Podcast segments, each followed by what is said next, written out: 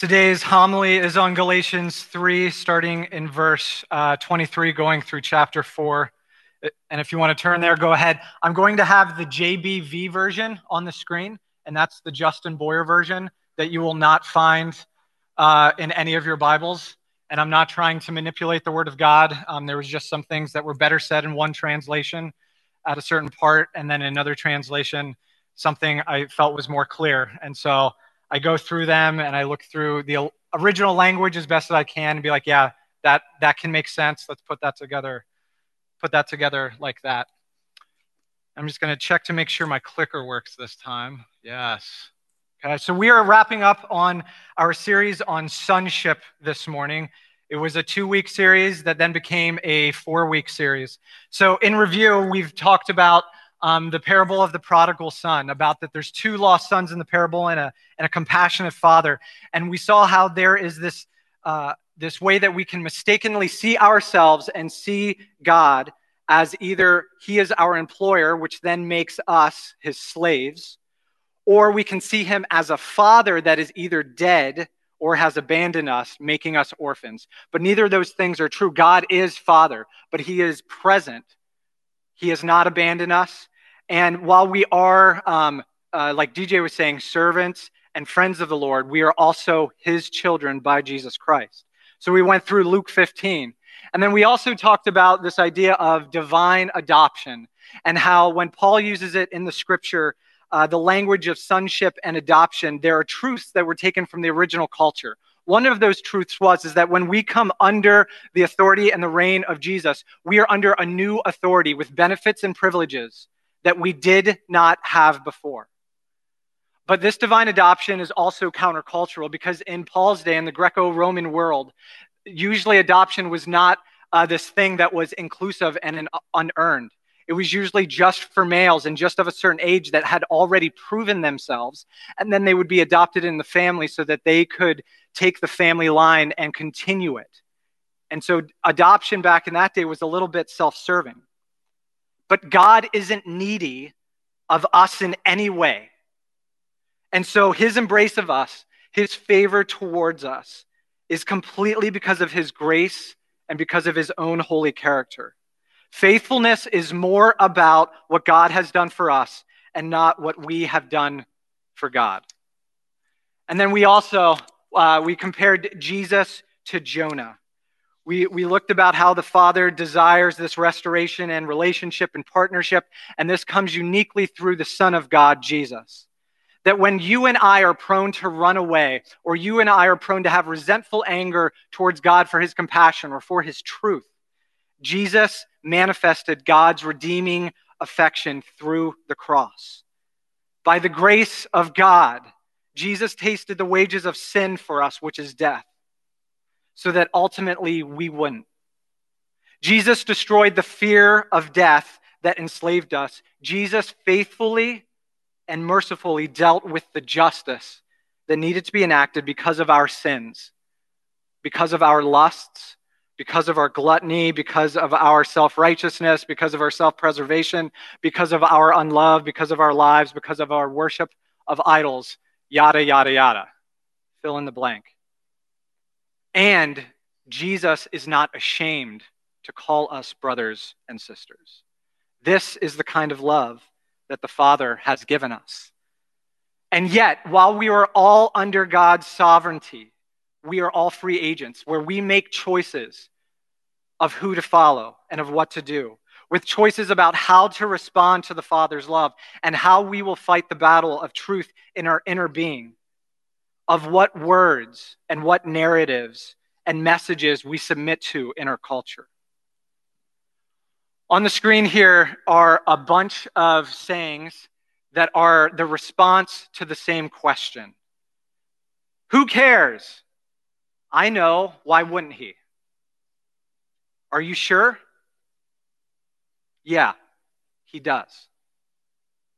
And the singular statement that these are all responses to is this depending on where you're at this morning. That God loves you.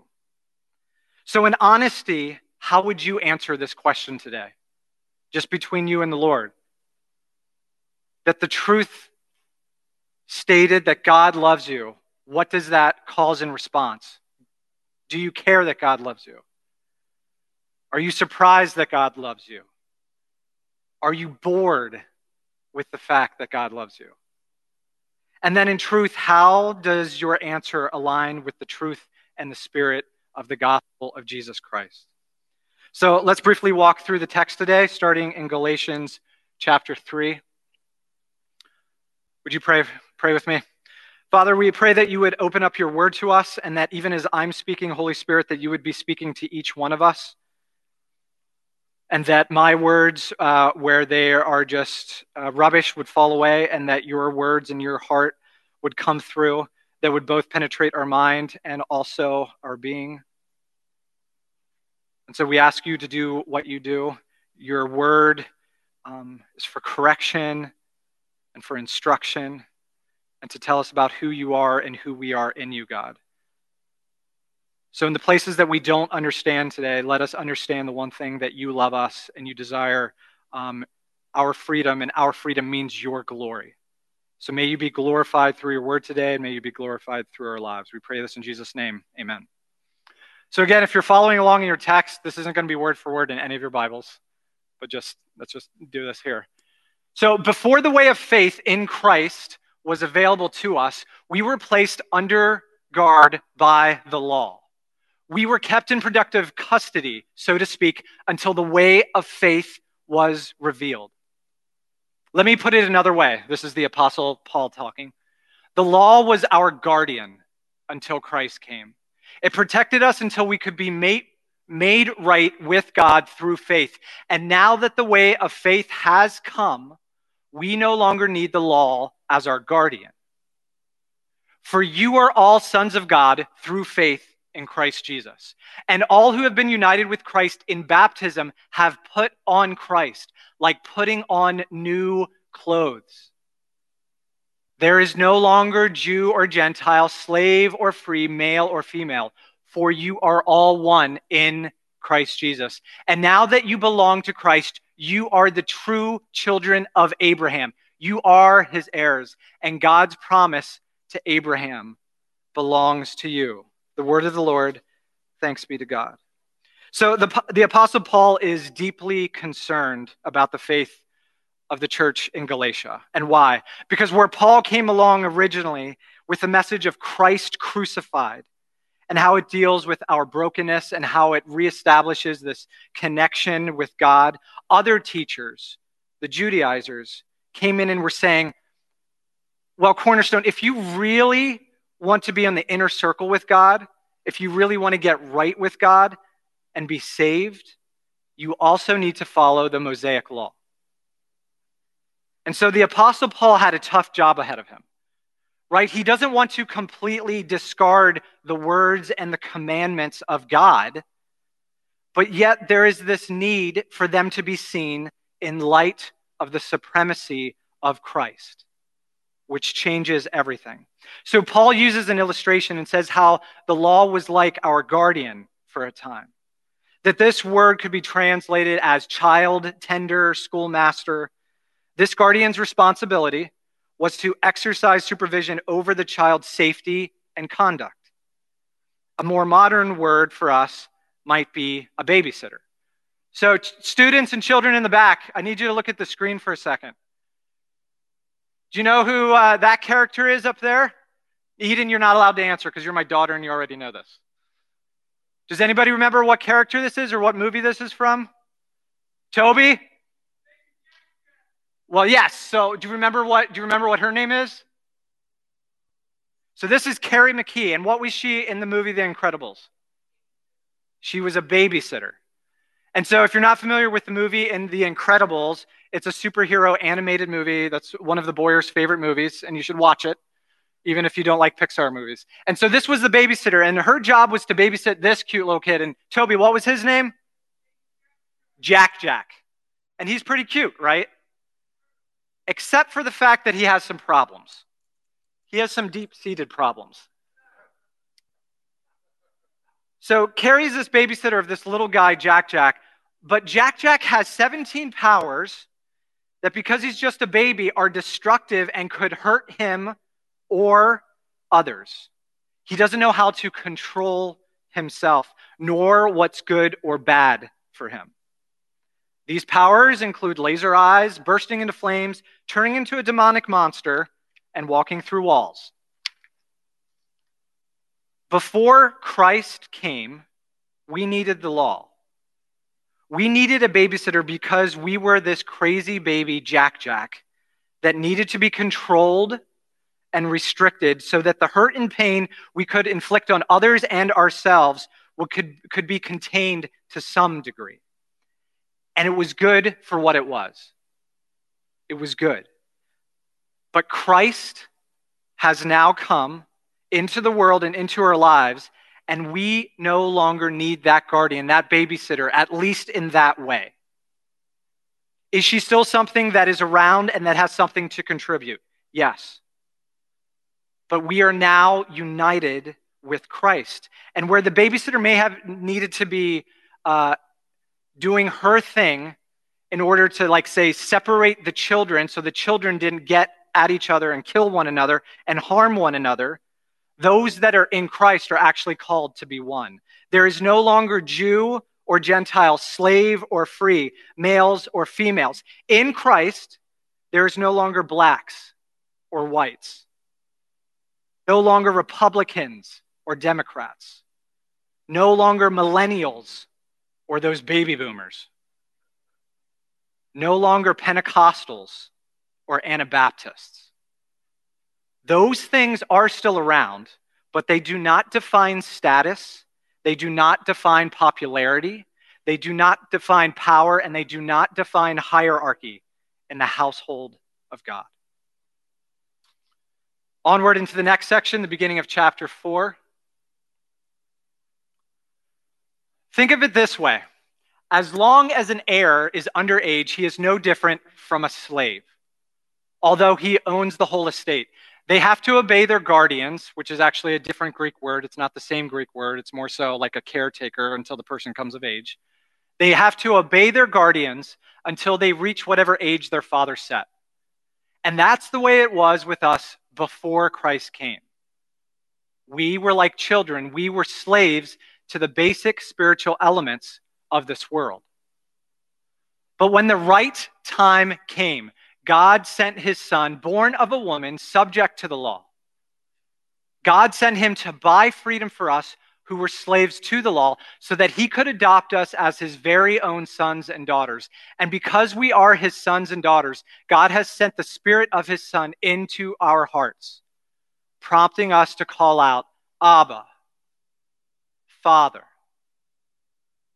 Now you are no longer a slave, but God's own son, God's own daughter. And since you are his son, his daughter, God has made you his heir. The word of the Lord, thanks be to God.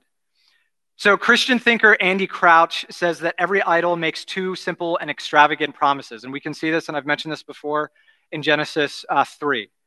And the promise that idols make, or spiritual forces that are evil or dark make, is this that you shall not surely die and that you shall be like God.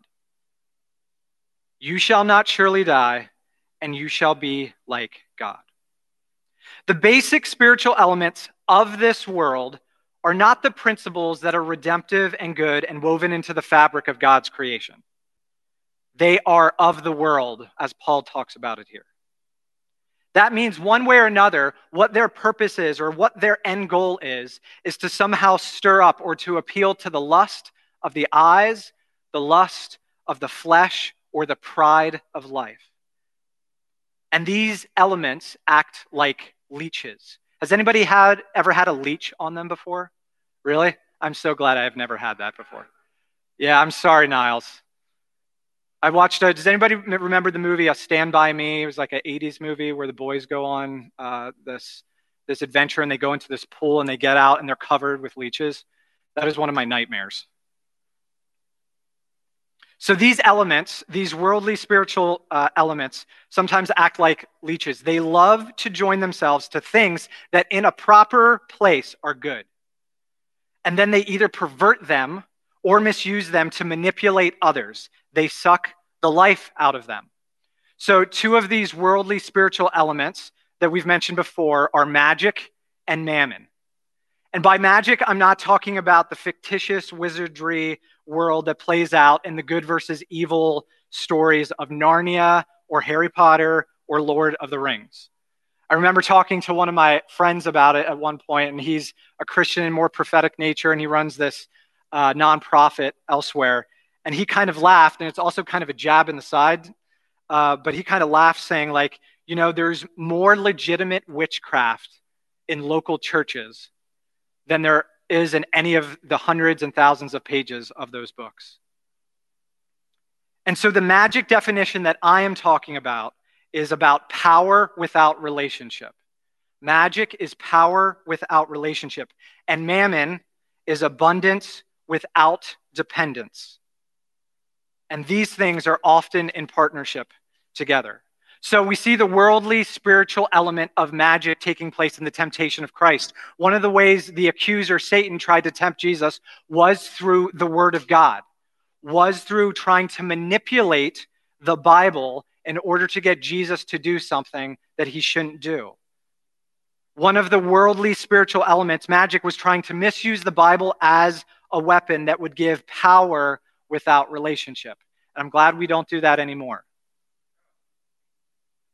We see the worldly spiritual element of mammon taking place in the story of Simon the sorcerer. Simon amazed people with his sorcery, and he was even called the great power of God. And then he heard the good news of Jesus Christ about his life and his death and his resurrection. He believed, he was baptized. But then he saw the Holy Spirit working in the apostles, and he wanted to buy that ability. He wanted to buy the spirit. The worldly spiritual element of mammon was trying to take the spirit and make it a product that could be attained without the need for personal connection. And if you need a more succinct modern word, those things were 2,000 years ago. We don't necessarily see sorcerers walking around the street, although at the end of this month we might. And uh, of course, nobody misuses the Bible anymore, so that's, uh, I don't know how we can apply that. But just as I've said before, and we've talked about many times over the years, one of the very distinct ways that I believe magic and mammon work together is in the way we use our digital devices, in the way of cultural addiction to social media and social networking in both our business and personal worlds. And I've said that multiple times. It's one of Justin's soapboxes about digital Gnosticism. There goes Justin again on his soapbox. But it's real, and I believe it's real. And so, one of the ways magic, this idea of power without relationship, shows up is in our social media threads and how we interact with one another through them. And one of the ways of mammon, as far as abundance of information, yet with no dependence on God, is seen, is definitely there too. But for the Galatians, the basic spiritual element of this world that was leeching onto something, it was leeching onto the law, making it something that it was not.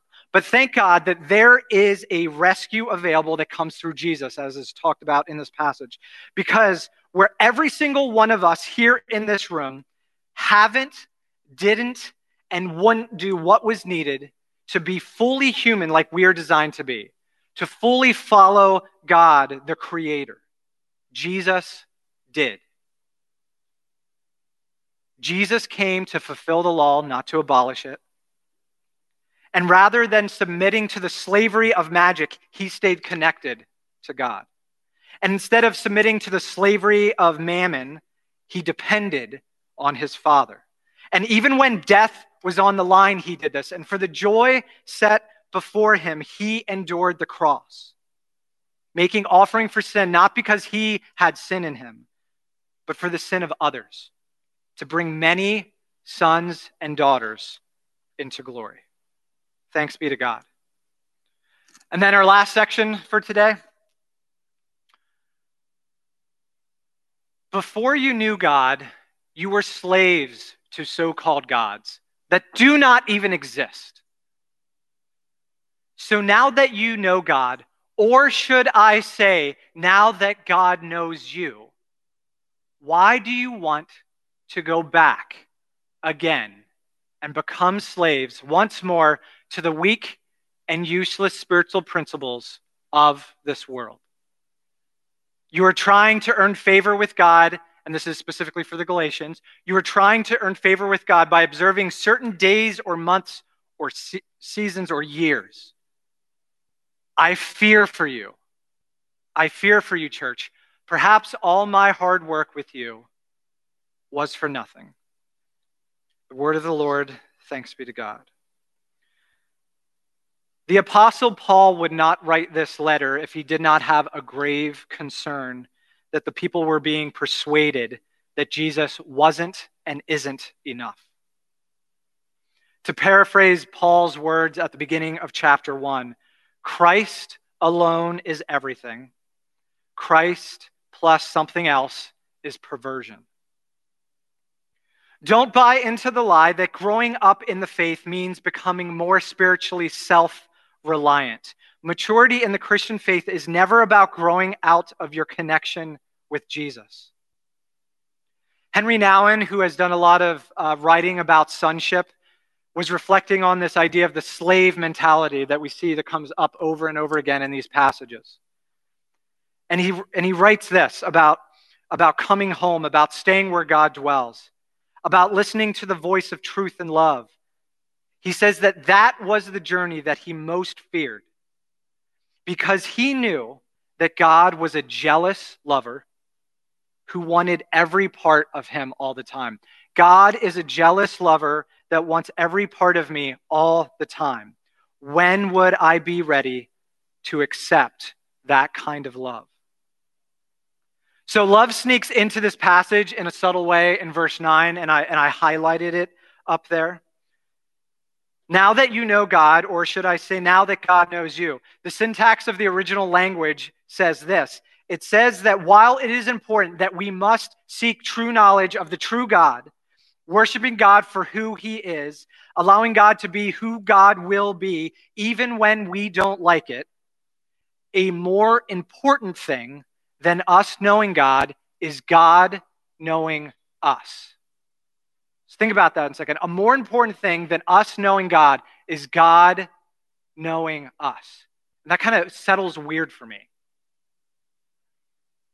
The analytical part of my mind, the biblical uh, analysis, wants to be like, when I hear this phrase, God knows you, to be like, duh. Like that's not anything new. Like that's stating the obvious, Paul. Not you, Paul, Paul the Apostle. Like I know my Bible. I know the Psalms and how before a word is on my tongue or before I speak it, the Lord knows it completely. I know what Jesus said when he talks about prayer, and that before I even ask, God knows what I'm going to ask before I ask it. And that's true. But there is something else going on here. Because, Justin, the same Psalms that exalt the omniscience, the all knowingness of God, also have us crying out an invitation to the Lord, saying, Search me and know my heart. This knowing isn't a statement of theological fact, but a welcoming of existential presence, of welcoming of personal presence of God. And furthermore, not everyone who says, Lord, Lord, Jesus says, will enter the kingdom of heaven just because what you did was fantastic. Just because you prophesied, just because there were miracles, just because there were mighty works done in the name of Jesus. Jesus says to those evildoers, to us evildoers, Depart from me, I never knew you. It is the one who does the will of the Father that will enter the kingdom of heaven. And so, does that mean obedience? Yes. But listen to this also, Cornerstone. It is also the will of God for you to be known. It is the will of God for you to be known. Being known by God speaks of pursuit and requires openness to Him. We are not data information machines. We are persons, and God is a person. And there is something special in the exchange between people, between persons, in that type of oneness, in the intent of intimacy, Intimacy in the English language can be broken down to mean an innermost announcement. So the things that are deepest inside of you, that are so personal, intimacy is taking those things and announcing them outward. Intimacy doesn't have an autopilot. That's counterintuitive. And Jim Eichenberg, did, did, does your wife say that? That intimacy doesn't have an autopilot? I feel like I've heard it somewhere. Okay. I feel like I stole that line from somewhere and I can't remember. Anybody else make that up? You'll take it, Matt? You'll, Matt will claim that?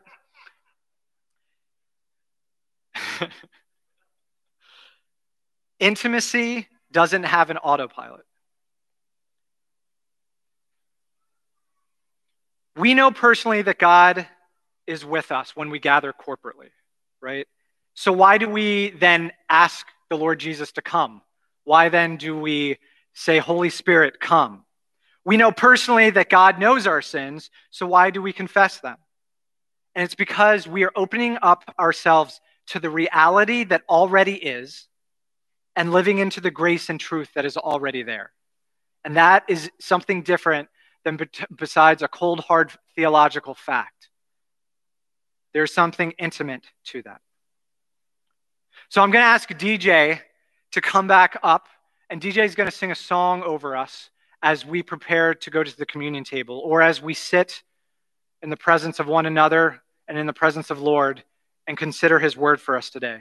Cornerstone, as we go to the communion table, may you be in continual pursuit of God wherever you are in your life. And may that pursuit direct how you love your family and your friends, but also your neighbors and your enemies. We are getting into distinct enemy territory, especially in the next coming weeks on our land as elections come up. We, as the children of God, are called to live out of a different place than the world, out of a different basic spiritual element or principle.